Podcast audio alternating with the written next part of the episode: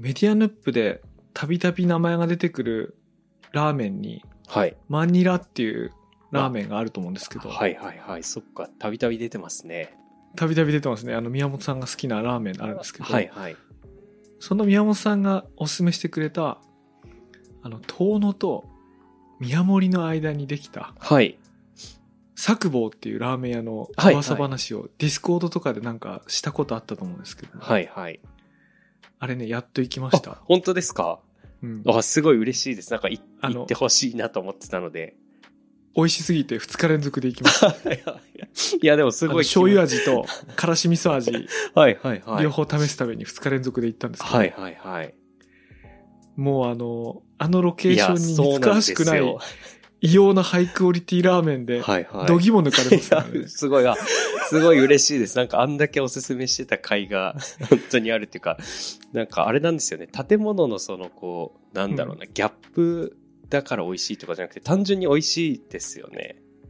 うん、でもね、僕やっぱり影響を受けやすいんで、あの、ギャップもね、かなりありますね。はいはいはい。もうまず、普通に車運転してたら、絶対に行かない橋の向こう側に、そうですよね。パッて行って、え、こっちに本当にあるの？って思ってると、うん。なんかあの、赤い上りでラーメンってあるんですけど、あの、田園風景に赤い上りが上がるのって、もう秋祭りの時しかないじゃないですか。確かにそうですね。それぐらい南部神社いや、本当にこう目立つ。そういう感じでそうですよね。祭りでもなんでもないのに赤い上りで白抜き文字でラーメンってあって、え、ラーメン？嘘でしょ？みたいな。なんていうか、あの、牛小屋みたいな、マンサード屋根っていうか、あの、マンサードでもないのかな？まあ、そういう屋根のとこに、そうなんですよ。納屋っていうか、こう、本当こう、そうです納ね。はい。倉庫みたいなところで、ラーメン屋さんをやられてる方がいて、そそうか、最初はでも醤油、本当スタンダードの方食べて、うんその後から味噌。はいはいはい。美味しいですよね。なんかあの、食べログとか見ていったら、もう土日とか、あるいはゴールデンウィークに当たった人なんかは、もうものすごい並んで待つって聞いたんで、そうなんですよ。はいはい。それ外して、5月だったんだけど、もちろん連休を外して、で、月曜日かな月曜日の11時に行ったんだけど、はいはい。もう、11時15分にお店入って、もうなんか9席ぐらい満席だったもんね。はいはいはい。いや、そうなんですよね。なんかもう基本そんなに連休じゃなくても混んでるっていうか、最近ずっとそうですね。いやもうあのね、あれぜひ行ってほしいですね。あのエンターテインメントだね、あれ。エンターテインメント。いや、本当そうです。本当そうです。あんな、あんな場所に、もう言う人が言うとあの、岩手県内で一番うまいっつってるからね。いや、でもあ、そこのラーメン。そうですね。もう何が美味しいかって言ったら、なんでも本当スープもこう、だしも効いてて美味しいし、麺も多分自家製ですもんね。そうですねうん。なんか本当に最初は本当辛味噌もなくて、その本当に醤油味のこうスタンダードなラーメンの。やつとそれの台しかないっていう、本当開店して数ヶ月はそうだったので、なんかすごい強気だなと思ったけど、でもなんか本当それでも、それでもやっぱりあれぐらい人が並ぶんですよね。いやー、すごいよね。はい。本当すごい美味しいですね。まあちょっとね、これ雑談なんですけど、はい。今日はね、そんな宮本さんとあの食べ物の話したいと思って、はいはい。過去宮本さんとはですね、去年の末かな。そうですね。あれ年末です、ね。今年の料理っていうね、今年作った料理みたいなものを振り返る会をやったんですけど、はい。ちょっとそれから半年ぐらい経って、あの、喋るレシピっていうのをね、やってみたいなとう思って。あの、普段どんな料理作ってるかっていうのを口で説明すると。はいはい。普通レシピってあの写真を見て、で、文字で分量見て、あれするんですけど、もうポッドキャストで写真もなく、もう分量もなく、もう口でレシピを言う、まあレシピっていうかもうどういう料理か？はいはい。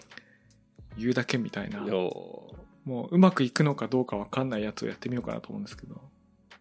でも、僕もやっぱ、そうですよね。それこそこう、そんなに分量とか書いてなくても、やっぱりその村上春樹の小説とかで料理の描写とか出てくると、あすごい食べたいなって思うから、出た。そうね、村上春樹の 影響を受けやすい。メディアヌップ。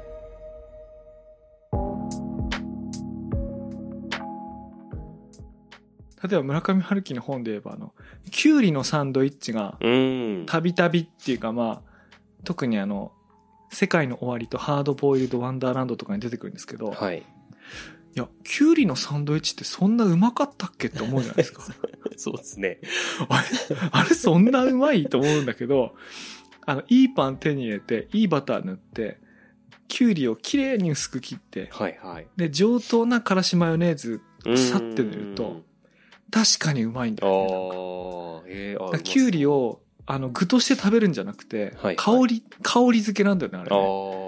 あ、なるほど。普通、キュウリをスライスするっていうと、なんかイメージとしては、3ミリとか4ミリみたいな具としてカットしたくなるんだけど、はいはい。ああの、まあその村上春樹の小説に出てくるやつは何ミリとか書いてないけど、まあ自分が試した感じだと、ほんと1、2ミリへえ、本当に薄なんかあんまり歯応えもしないぐらい薄く。まあ1ってことはないかな。2ミリぐらいのやつを、ちょっと半分ずつ重ねていく。はいはい。だから1枚のキュウリは2ミリぐらいなんだけど、重なってるとこは4ミリになるわけだよね。ん。うん。みたいな。はいはいはいはい。いや、まさに。でそうすると、なんていうかな、スイカの香りっていうか、まあ、いわゆるあの、あはいあれ系のみずみずしい香りとマスタードがキュッと効いたうん。やつの、あ、これがキュウリのサンドイッチか、みたいな。まあこれレシピ今言ってないんだけど、まあこれが喋るレシピですよね。そうそうそう。めちゃくちゃうまいよ。俺めちゃくちゃうまい。いや、あそっか。確かに、でも、うんいいバターといいからしマスタードからしで、それでぐらいでそういう美味しいものが食べれるってすごいいいですね。なんかシンプルだしいいですね。うんあ、ごめん、今、いいのって言ったけど、ごめん、ちょっとごめん、あの、背伸びした。普通の、普通のチューブからしと、普通のキューピーのマヨネーズで、でも大丈夫ですか？あの、やりました。あの、薄い、キュウリを薄く切るのが大事はいはいですよね。はいはいはい。なで今俺、丁寧にあれ言ったけど、あの、キュウリって水が出るから、バターとかをしっかり塗るってことね。あのうん水吸わないように。それがポイントなんですけど、はいはい。うんなるほどな。あのケチるとね、パンが水吸っちゃうんで、そっかそっか、そうですね。最近作ってる料理、そうですね。佐々木さんはありますか？最近作ってる料理のいやちょっと待って今俺、俺言ったじゃん今。あ、そっか、サンドイッチ、そっか、キュウリのサンドイッチ。あ、もう佐々木さんの俺はやってないけど、俺は、俺は俺はやってないっていうか、俺はや かつて、まあ。かつてよく作ってた。はい。うんいや、でも僕も喋ってみたいですね。確かに。うん次ね、宮本さんのターンですよ。なんか最近僕あの、確かに、まあちょっとこれも背伸びしてるのかもしれないですけど、ワインにすごくハマってて。あれ、ちょっと、あれ、宮本さんなんか、なんかあの、宮本さんってどちらかといえば、その、はい。ビールとはい。か、焼酎じゃないです？か。なんかその、古本屋のカウンターの奥で。ワインで。すか？ね。はい。なんかやっぱ幅を覚えないといけないなと思って、一回うん。ワインもちょっと今飲んでて、なんかそれこそあの、美内太田さんっていうインポーターさんが、あの茨城のつくばに、こう、あうん。あの拠点を持ってらっしゃる美内太田さんってところがあって、そこのその、イベントのリーフレットを知り合いのデザイナーの方、うん。あのそれこそこのメディアヌップのこの、えっとアイコンとかも作ってらっしゃる方がそのポスターとかも手掛けててでそれがすごく車庫の、あそうですそうですチャコの、うん。はい。方が作ってるポスターがすごくかっこよくてでそこに書いてある文章もよくてでたまたま岩手にもその美内太田さんのワインを揃えてるワインショップがあったのでえ、美内太田ってどういう字書くんですか？あ本当にカタカナです。美内太田太田さんって方がやられてるそうなんですけど、はあはあはい。美内美内太田。っていうところのインポーターがこう本当にいろんなワインを揃えてて。なのでそのきっかけで美内太田さんを知ってなのでなんかこうせっかくだからこう意識して買ってみようみたいな形でこうワインをこうよく買って飲むようになったんですけどなんかそしたらよくチーズを食べるようになってなんかその,、ははい。いはいそのチーズをなんかまあ最初はこうまあなんか単純にちょっとこうそれこそいいチーズを買って食べるみたいなのもいいなと思ってたんですけどなんかそうじゃなくて僕が最近やってるのは本当にこうまあもちろんいいチーズならいいチーズでもいいだろうし、でも本当にこうスーパーで買えるようなこうとろけるチーズみたいなのを買ってくるのと、あと本当にペンネっぽい短いパスタ、ショートパスタを買って、はい。で、ん。それも本当にもうチーズもなるべくこう、カビ臭いやつとか、あとまあ、もっとこうまろやかな感じのやつとか、何種類かチーズを買って、で、その短いパスタを買って、で、僕は本当にこう、チーズを食べるためにパスタを食べたいので、もう本当にひたすら、ちょっと深めのフライパンに、そのチーズを全部もう、ちょっと切って、ドバドバドバドバっと入れて、とろけてきたら、もうその中に、えっ、と、まあ、塩はもう結構チーズでは味がついてるので、胡椒をちょこっと入れるのと、あとはあの、本当に飲まないようちょっとこう食用っていうか、料理で使う用の白ワインとかうんうん。を入れて少しこう伸ばしていって、で、あとはそこに最後生クリームもちょびっと入れて、うんうんうん。で、グツグツしてきたら別で茹でてたパスタと、あとはまあちょっと茹で汁を入れて、もう混ぜて、ただ食べるっていうのを、なんか最近本当に僕はもうそれでこうチーズを食べるっていうのが、なんかやっぱすごくあのワインに合うのと、はい、大人になれたような感じがしてすごくいいなと思いますね。あれ、ポイントはあれですね。なんかあの、安いとろけるチーズみたいなものをちゃんと混ぜて、はいはい。あ全体としてはこう安くそうです、そう美味しくです。美味し安く美味しく食べるっていう。してるってことですねはい、感じですね。なんかそれがすごくいいなっていうのと、あとまあ、たいすみません、ちょっと続けて話すと、こう、それとはなんか別で、なんかあの、僕最近こう、ダイエットというか、体をこう、うんうん。もう少し軽く絞って動きやすくしたいなっていう考えもあるので、なんか単純に本当に軟骨と、鶏の？あはい、鶏の軟骨を、あの、遠野にアクティっていう、こう、すごい宮殿みたいな見た目をしたスーパーがうん、スーパーがね。あって、あそこに軟骨が売ってるんですけど、なんか僕あの、餃子の王将の、えっ、と、入り付けっていうメニューがすごく好きで、何ですか入り付け。入り付けは、えっ、と、その餃子の王将の入り付けは豚肉とキクラゲとうん。タケノコと、うんうん、あと卵をこう炒めたはい料理、はい。はい。はい、多分しかこう中華料理でもなんかちゃんと名前があったと思うんですけど、うんありますよね。はいはい、まあ、キクラゲとか卵の炒め物の、まあ、バリエーションですよね。そうですそうです。はい、うん。それを僕はあの軟骨 にしていいね。はいやる。あその豚の代わり、そうです。つまり鶏軟骨とキクラゲと鶏軟骨と卵キクラゲと、まあ、タケノコはちょっとなかなか手に入らないので高いからね。そうなんですよ。急に高くなるからね。鶏軟骨とキクラゲともやしとあと卵でこう入り付けを作っていや食べる。それは。してビールっていうビールと焼酎っていうのがすごく。あ、はいごめんね。俺の、は、俺、あの、あれだね。今、あの、ワインのおつまみに対する反応が悪いから、ちょっと挽回、挽回しようと思って。なんかこいつ すいませんね、聞き聞かせてしま聞かさせてしまって。すいませんね、いやいやなんか。むしろ普段の僕はそうです。あの、俺の声の大きさがどっちが好きか物語ってましたけど。なんかそれも、いやでもすごく美味しいんですよ。あの、それだけ食べて全然お腹いっぱいになれるし。いや、まずさ、あの、キクラゲと卵を炒めたやつがすごいよね。いや本当に何でもあるうまいもんね。美味しいですね。肉なしでトマト入っても、はいはいはい一つの完成形だしね。うん。まあ、豚肉入って、その時オイスターソースを多分ちょっと垂らすんだと思う。はいはいはい。味付けとしては。そうですね、中華。それを鶏の軟骨っていうのは自分で考えたんですか？そうです。もう僕は軟骨を食べたいけど、じゃあどう食べるかっていうので、自分の好きな入り付けの味付けにしようっていうのを考えて食べましたね。いや、それはすごいね。いや、それはアイディアですね。はいはい俺いつも普通にな鶏軟骨買うときは普通にこう塩コショウで焼くだけにしてたけどう、んその入り付けっていうかその、ね、キクラゲと卵の炒め物が好きだから合わせるっていうのはすごいいいですね。はい。しかも、遠野だとキクラゲ生でも手に入ったりするので、そんなにえ高くなくあ、そうですよ。遠野さんえ、のどこで売ってんの？キクラゲ、あ、それこそアクティに売ってたりとか。あ、そうなんだ。はい、そうなんですよ。なので、すごくいいんですよ。えーな、生で手に入るんだ、安く。はい。乾燥とかじゃなくて。ちなみにその、今ダイエットの話でつながるのは、キクラゲがカロリーないからって意味？あ、どういうこと？確かに、あ、でも、キクラゲは単純になんか、卵とキクラゲはもう、その、入り付けのものだっていう設,、とうんうん。設定なので、僕的にダイエットは軟骨でダイエットしてる気分になってます。そんなことないでしょ。あ、そうなんですかね。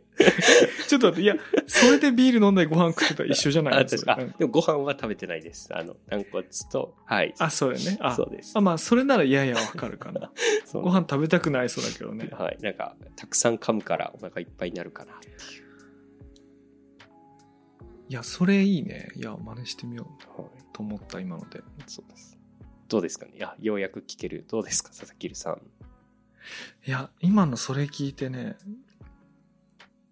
今日ね、あの、なんか、このテーマ話すと思ってたんで、はいはい。自分のこうレシピ帳、レシピカードの中から、はい。過去のヒット作を探してこう付箋をつけておいたんですよ。レシピカードがあるんですか？まず。えっとね、カードっていうか、はいはい。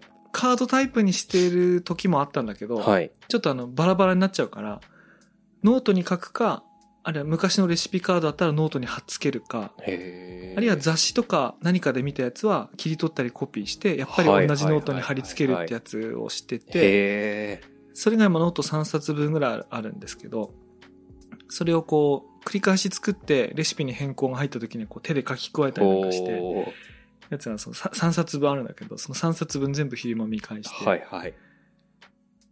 で、あの、一時全部振り返って星をつけたことがあって、はい。それ特にいいやつは星分に評3つとか2価をしていくつとかつけてね。そうそうそう。はいはい。で、星3つのやつは抜き出してきたんだけど、はい。ただね、数が多いから、もう全部言ってられないから、今どのカードを切ろうかと、あの、思ってるんだけど、すごい、もうカードゲームっすね。そうそうそう。今そのお酒のおつまみ系であはいはい。来たんで、それで言うとね、あ、ちょっとダイエット的なので思いついたな。おおえっとね、豆のマリネってのがあって、豆のマリネ。宮本さんが好きそうかなと思う言葉を 今選んだんですけど、確かワインに合いそう。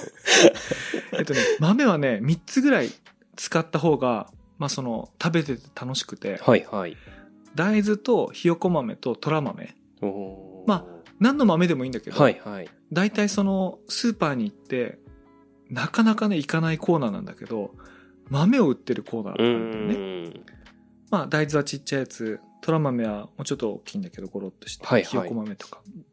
で、大体乾燥して、乾燥してあるから、その、保存食になるっていうか、もう相当長い間持つ状態になってるんだけど、はいはいだから食べようと思った時は、なんとか前の晩ぐらいから、あの、計画してなきゃ、しとかなきゃいけなくて、はいはい。ね、大豆とかって戻したことある？あ、ありますあります。大豆はありますね。でも大豆だけですね。あ、大豆2倍ぐらいになるじゃん。はいはいそうですねでっかくなるでしょ。で、前の晩からだいたい12時間ぐらい戻しておいて、で、そっからさらにこう、ゆ、茹でると。あの、ゆゆっくり茹でるよね。はいはい。で、だいたい3種類の豆全部そうしなきゃいけないから、めんどくさいはめんどくさいんだけど、はいはい。まあ、まあ、豆さえ戻しておけばあとは簡単で、うーん。それに、あの、ベーコンと玉ねぎをみじん切りしたやつを、おフライパンで別途炒めておくと。ーはいはい。で、味付けは塩、胡椒、コンソメくらい。まあ、このちょっと洋風にするんで、うんコンソメの出汁とか入れた方がいいんですけど。で、最後の決め手っていうかね、この味をイメージしてもらうのはウスターソース。はいはい。塩、胡椒、コンソメ、玉ねぎ、ベーコン、ウスターソース。なんとなく味想像つくよはね、いはいはい。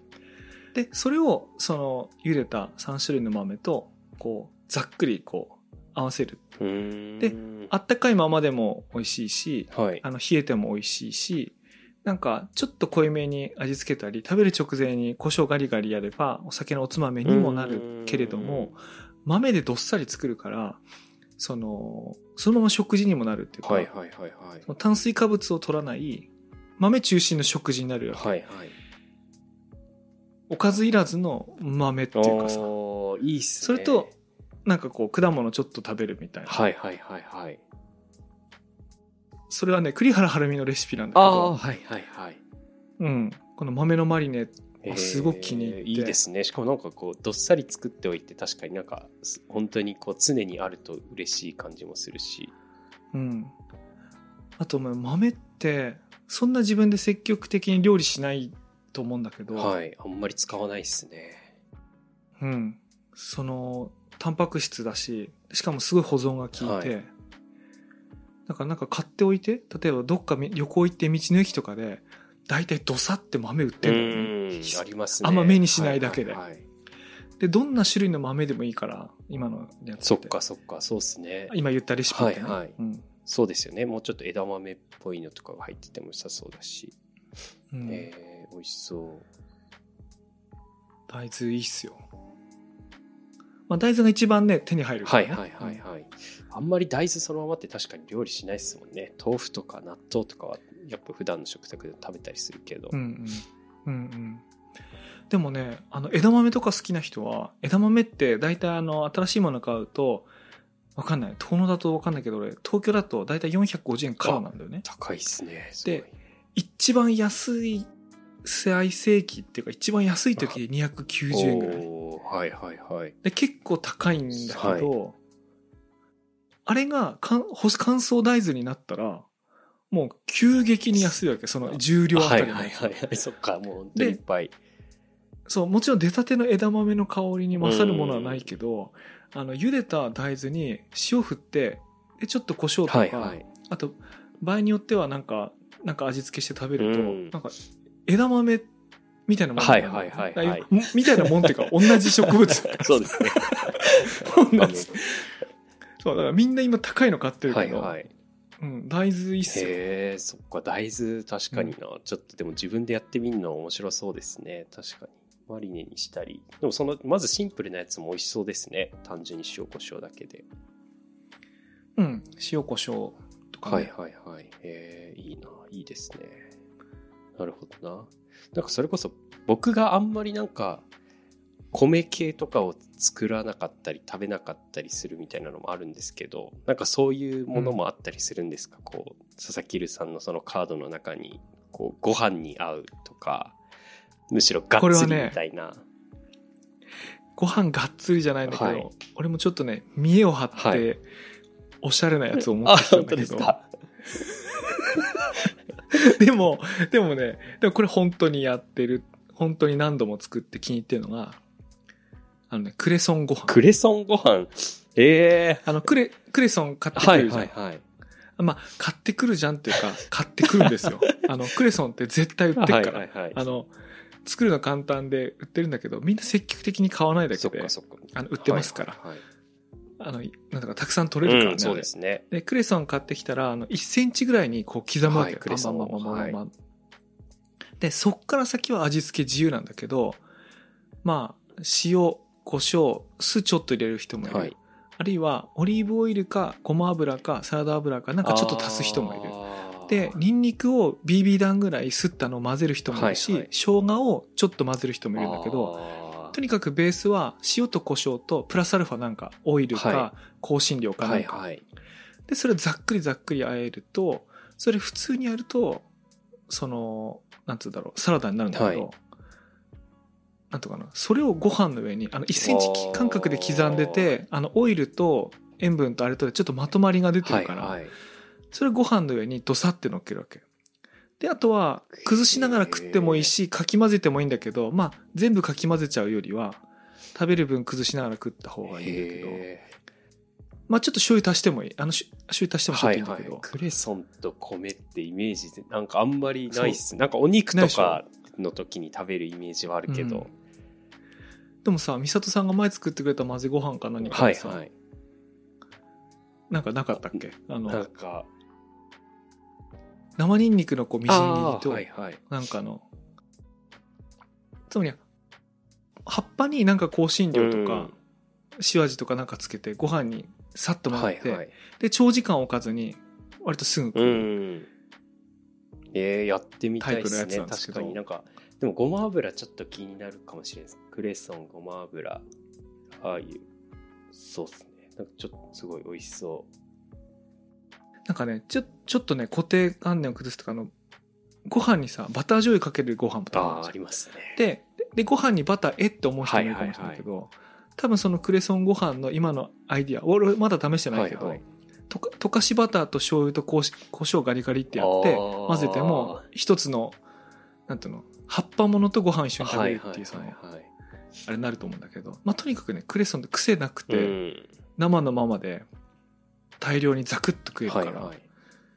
これはいいです。いいですね。確かに。クレソン調理したことなかったですね。なんか本当にクレソン僕はいつもバーベキューの時にあの本当に束を3束ぐらい買って水でジャーって洗ってそのまま置いといて、お肉食べてクレソンそのままボリボリ食べるっていうススタイルで基本、あのバーベキューしてきたんですけど。まあいいよね。はいまあそんぐらいさ癖なくさはい。美味しなんか食べいいよね。から。うん。それすごいいいですね。美味しそう。確かに。いいな。そしてそのレシピをちゃんとまとめておくっていうのもなんかいいっすねあレシピはねまあこれは家族のもんだから、はいはい。奥さんが書くのもあるし僕が書くのもあるし、え。うん、そういうのが同じところのノートにこう増えていく。っはいはいはい。ていうのはなんかいいですよ。いいですね。すごい。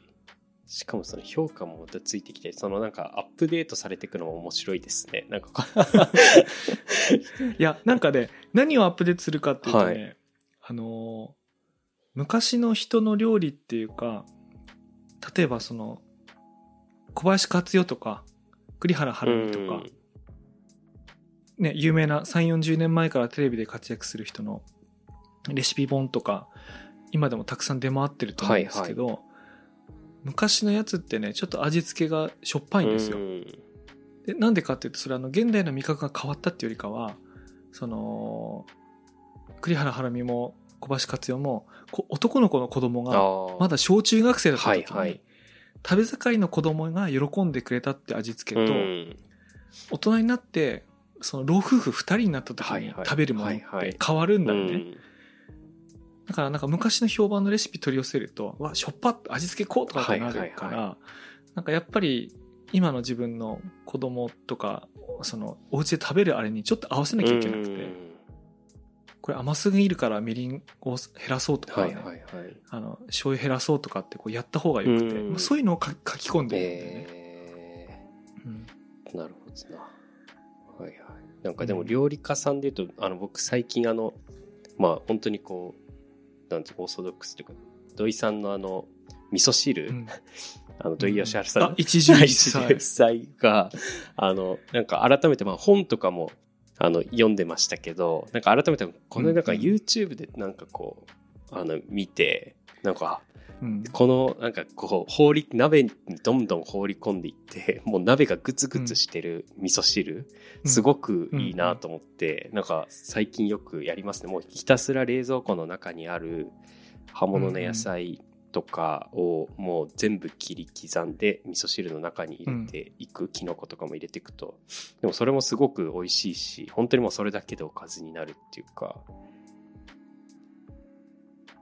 あれか、俺まだね、まだ俺そっち行けないな。なんでかっていうとね、あの、僕がね、なんかあの、好きな料理家だったかな。はいは料理、ど、な、あのね、誰だか忘忘れたんですけど、その人が、あの、土井康る批判をしてて、はいはいはい。なんか、昔はいっぱい料理作れって言ってた人が、一急に一汁一菜とか言われても、なんか5年や10年にじゃあ信用できねえよみたいな こと言ってて。なんて言うんだろうな。はいね、どの口がみたいなさ、はいはいはいはい。その人は思う、思うんだ。はい。で、まあ、俺そこまでは思わないけど、うん。まあ、一汁一菜でいいっていうのは、なんて言うんだろう。それもね、一つの極端なコマーシャリズムだと僕、いうのにはちょっと賛成はするっていうはか、もうちょっと作るの楽しいし。もうちょっといろんなもの食べたい時だってあはいるし、はいはい。ただ、なんて言うんだろう、あの、おかず用意して、あの、小鉢を用意して、うんご飯はこうでとかっていう風なルールに縛られる必要はないんだよ。うんルールに縛られる必要はないんだよってとこには賛成するんだはいけど、はいはい。それが一汁一菜まで減らすには、もうちょっと欲があるっていうか、そうですよね。もうちょっと作りたいし食べたいし、一汁一菜でいいんだったら俺もう皿全部捨てなきゃいけなくなるじゃん。そうです。ね。なんか。あんなに語ってきた皿たちを。あんなに買ったのに。でももうちょっと、もうちょっと作ったっていいじゃないかみたいな。な気分あるんですけどそっかそっか、そうですね。ただね、土井さんはね、本物ですよ。あの、本物だなって俺思ったエピソードっていうか、土井さんのエッセイの中であるんですけど、エッセイの中で印象的なやつが一つあって、天ぷら。天ぷら。美味しい天ぷらとは何かっていはいうやつがあって、はいあ、今、今これクイズ出してるんですか、はいはい。あの、美味しい天ぷらってどういう天ぷらだと思います？いや、もう、その、もう、つゆとかじゃなくて、塩で、こう、食べるような、そういうことで。はいはい。あまあ、OK。まあ、OK。あ、OK です。OK でそれがその1。はいその一あその1ですね。ははいい、じゃあその2。ははいい、その2。その2、美味しい天ぷらは、あ、でも本当にこう、カリカリ、衣がカリカリしてて、あた温かくて、ですね。美味しそうな天ぷら。はい、ありがとうございます。まあ、その、一番のイメージを持ってる人もいると思うんですけど、あの、2番のイメージもありますよね。その、サクサクしてるとか、はいは揚げたてででなんとかはいはいはいみたいな。で、それが大いなる輪なんで、はいどういうことかっていうと、あの、いかにもこう、テレビとかで、なんかグルメ番組とかで、はいは銀座の有名天ぷら店に行きましたっつって、なんか、もうピカピカのごま油で、そうですね。なんかさっと揚げてさって食うみたいな。はいはいはいで、うわ、なんか、うわ、美味しい。なんかこう、エビの真ん中がまだ半生で、サクサクして美味しいとかっていう、はいはいああいうのを見るじゃないですか。で、あれをすり込まれた人が家で、家庭であのサクサクとした、その、あれを再現しようとして、どういうことするかっていうと、あの、サクサクとか、あの、まあ、場合によってはちょっとカリカリするんだけど、それ作るのって簡単で、はいはい。もうね、すごく油っぽい、うんあの、なんて言うんだろうな。もうガリッとした衣を作ったら人間ってサクサクに感じるんですよ。よ。で、ところが、そうやって作った天ぷらって、あの、数時間置いたり、はいあるいはその夜作った天ぷらをその朝食べるとか、あるいは朝作った天ぷらをお弁当にするって言った時には、もう、なんていうの、こう、油まみれのべちょべちょの。ものになってるんですよ。とっても食えないものになってるんですよ。つまりサクサクした食感がいいっていう、その幻想を追いかけるために油まみれの野菜揚げを食っはいてるんですよ。で、土井さんは本来天ぷらっていうのはそういうもんじゃないと。うんあの、家庭料理で、あの、家庭料理ってみんなさ、銀座の料亭みたいに揚げたそばからみんな食うわけはいじゃなじゃん。はいいはい、そうですね。あの、みんな帰ってくるのバラバラだし、揚げ油って一回温度上げたら、その時に一回にたたくさん作らなかったらもったいないから、うんたくさん揚げた野菜の天ぷらって、まああの、ね、山菜の天ぷらでも何でもいいですよ。はいはい山菜、野菜取れる時期ってもう一気に来るから、はいはいもう一気に揚げるでしょ。そそはい。それが朝になっても昼になっても美味しい天ぷらを作らなきゃいけないんですよ。で、そうなると、あの、小麦粉とかね、水で溶いた、小麦粉を水で溶いた衣が割としっかりついた、はいボテッとしたね。衣になるわけはいはいはい。で、ところがね、そのボテッとした衣っていうのは、あの、油がちょっとしか吸わな、吸わなくつってなくて、はいはい。へえ、あ、そうなんね。翌はいはい。うん。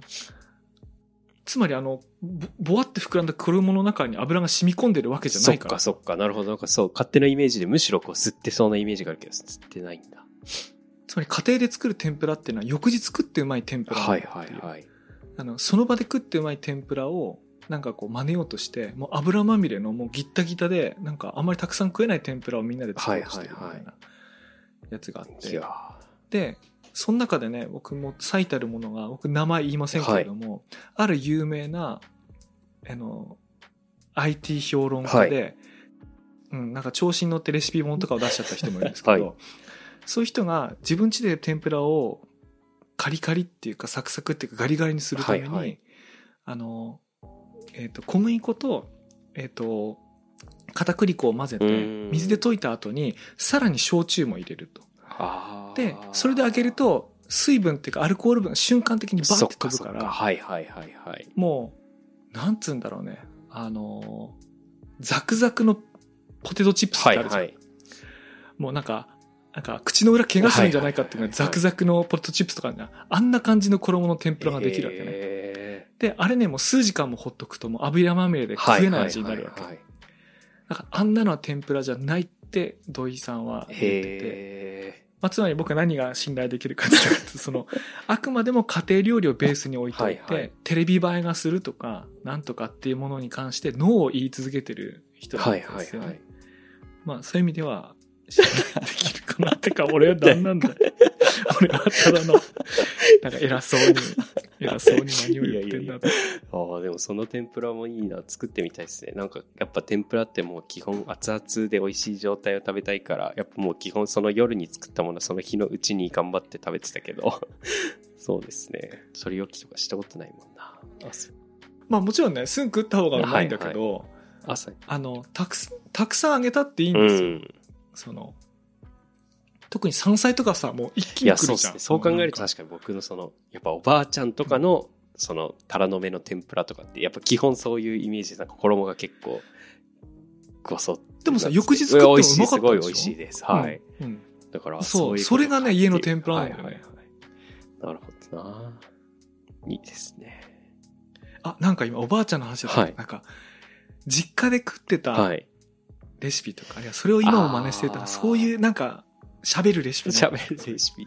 確かにな、でも、受け継ぎ、あれどうやって作ってるんだろうな。なんか僕本当におばあちゃんの炊き込みご飯、おふかしって言ってるんですけど、もち米あを、いいねはい。鍋で本当にあれは蒸してるんだと思うんですけど、2段になってる鍋で、多分下に水を溜めてて、その上に、と布巾の中にもち米と、うん。おふかそうでね。しですすね。はい。うん醤油と、あれは何が入ってんだろう？キノコと、豚肉？あと、こんにゃく？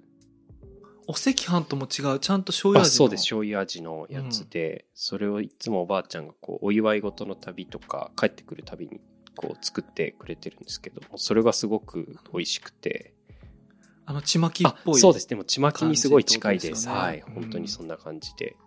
うんそれとか、あとは、まあ、焼き。いやーは確かにな。家で作らない料理ナンバーワン蒸し料理だもんね、料理絶対、いや、やっぱ普段はやらないですね、日常では。普段やらないな、はいはい。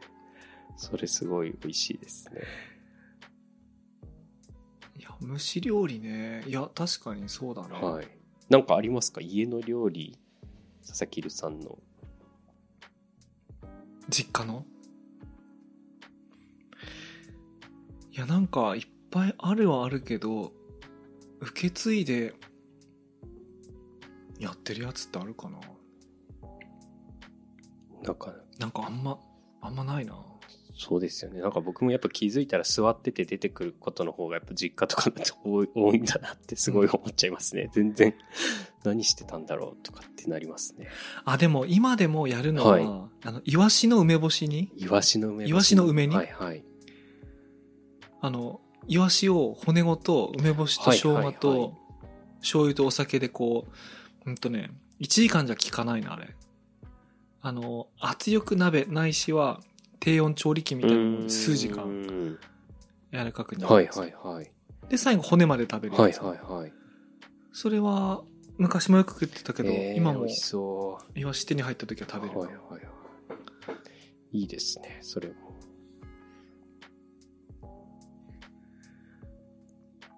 確かに。いや、なんか意外と思い浮かぶな。そうですね、確かに。まあ、あと、やっぱ僕の家は、あの、なんかバーベキューばっかりしてる人みたいになりますけど、焼肉のタレも、おばあちゃんが作る焼肉のタレが一番うまいんですよね。ちょっと待って。え、おばあちゃん焼肉のあ、そうそう、おばあちゃんが焼肉のタレ作タレから作るの？え、どういうこと？どどうなってるの？でも、まあ多分醤油とか、それこそ多分ニンニクとか、もしかしたらリンゴ、すりおろしたリンゴとか、玉ねぎとかも入ってるのかもしれないですけど。大体さ焼肉のタレってさ、なんかエバラ焼肉のタレみたいなのは全国区だとしたらさ、あの岩手で有名なやつあるじゃん。青森のあ、八戸のさ、はいはいはい。えっ、とあの、なんか、なんだっけ？な黄金のタレじゃない？ありますね。最強のタレじゃないけど、こう、意味合いとしてはそういう、秋田、秋田、秋田かな？秋田で作って秋田だっ。け、あなんかああいうので済まさない,、はいはいはい。自分家でいや、作るの？もうなんか、作ってるというよりむしろこう、それで育ってきたので、おばあちゃんがこう本当にでっあ疑問がないってことね。買うもんじゃないってことね、はい。そう思ってます。なんかこう、ほんと大きいあの醤油が入ってるこう、なんだペットプラスチックの材質のボトルの中に焼肉タレがもう、ごそっと入ってるやつが年に3本ぐらい多分おばあちゃんが作ってて でそれで焼肉のタレを食べるとかあと友達の家に行く時はそれを500ミリのペットボトルに移して持っていくっていうのが基本でしたね。あ。いいね、はいい、やなんかいい それはいいです、ねすごくいいですね。それはなんか市販のとどの辺に違いがあるんですか？どの辺に違うんだろうな。なんか、結構その前まで何にも意識せず美味しいと思ったけど、最近分かってきたのは、なんか結構ちょっとパンチが効いてるのかな？ニンニクとかが効いてる感じが結構美味しいって感じてるのかもしれないなって最近思ってますね。でもそんなにこう辛すぎないっていうか、チンギスカンのタレとも違う。でもちょっと近いかもしれないですね。近い要素がある感じがします。じゃあ、醤油、酒、生姜も入ってるとあ、思う。生姜入ってますねニンニク。。あと、一味唐辛子が多分ちょはいっと浮いてて。はいはい。で、みりんを加える系のやつと、あんまり加えない系のやつで、加加えないのがかなりしょっ辛くすっきりしてはいる感じはいはいだと思うんですけど。。そんなにすっごいまろやかでもないから、加えてないかもしれない。はい、そうかもしれない。なんかい、岩手の味っぽいあ感じ、ね。そうです、そうです。のでもまさに本当そんな感それ、まさに岩手の味だね。じ。辛味噌ラーメンとかマンニラとかわかんないけど、こう系列とはとか、系列的には、マンニラに、マンニラに戻ってきた。ね、大体岩手のラーメンってなんか辛いもやしを炒めて乗っけがちだかそらね。うですね。本当あんななんかああいう感じです。感じの。いやいやいや、いやなんか、いやもう、そうね。いや、ごめん。今日ね、用意してたレシピ10個ぐらいだけども、すごい。2個、1個か2個ぐらいしか紹介し終わんなかったから、これまたやいや、りましょうかまたやり。ましょう。ぜひ聞きたいです。すごい気になるちょっと。天ぷらに、天ぷらに時間を使っ確かに、てしまって。土井さんのカバーに。時間あの、まあぽそうね、土井さんっていうか、いや、土井さん、あの、天ぷらには衣をちゃんとつけましょうってことですね。はいはいはいそうですね。はい。や、楽しかったです。ありがとうございます。いや、楽しかったですね。というわけで、メディアネップ間もなく100回っていうか、次回で、すごい記あの念だ。100回です。ね、なんか、100回ね。はい。もうちなみに今からメッセージをくれてももう間に合いませんけれども、そうですね。これ収録時点では。収録時点ではもう 間に合いませんが、はいあのーいつでもね、メッセージを募集して。ますので、はい。ぜひ。あの概要欄、ニュースレターからぜひチェックしてみてください。それでは本日これまでです。どうもありがとうございました。ありがとうございました。おやすみなさい。おやすみなさい。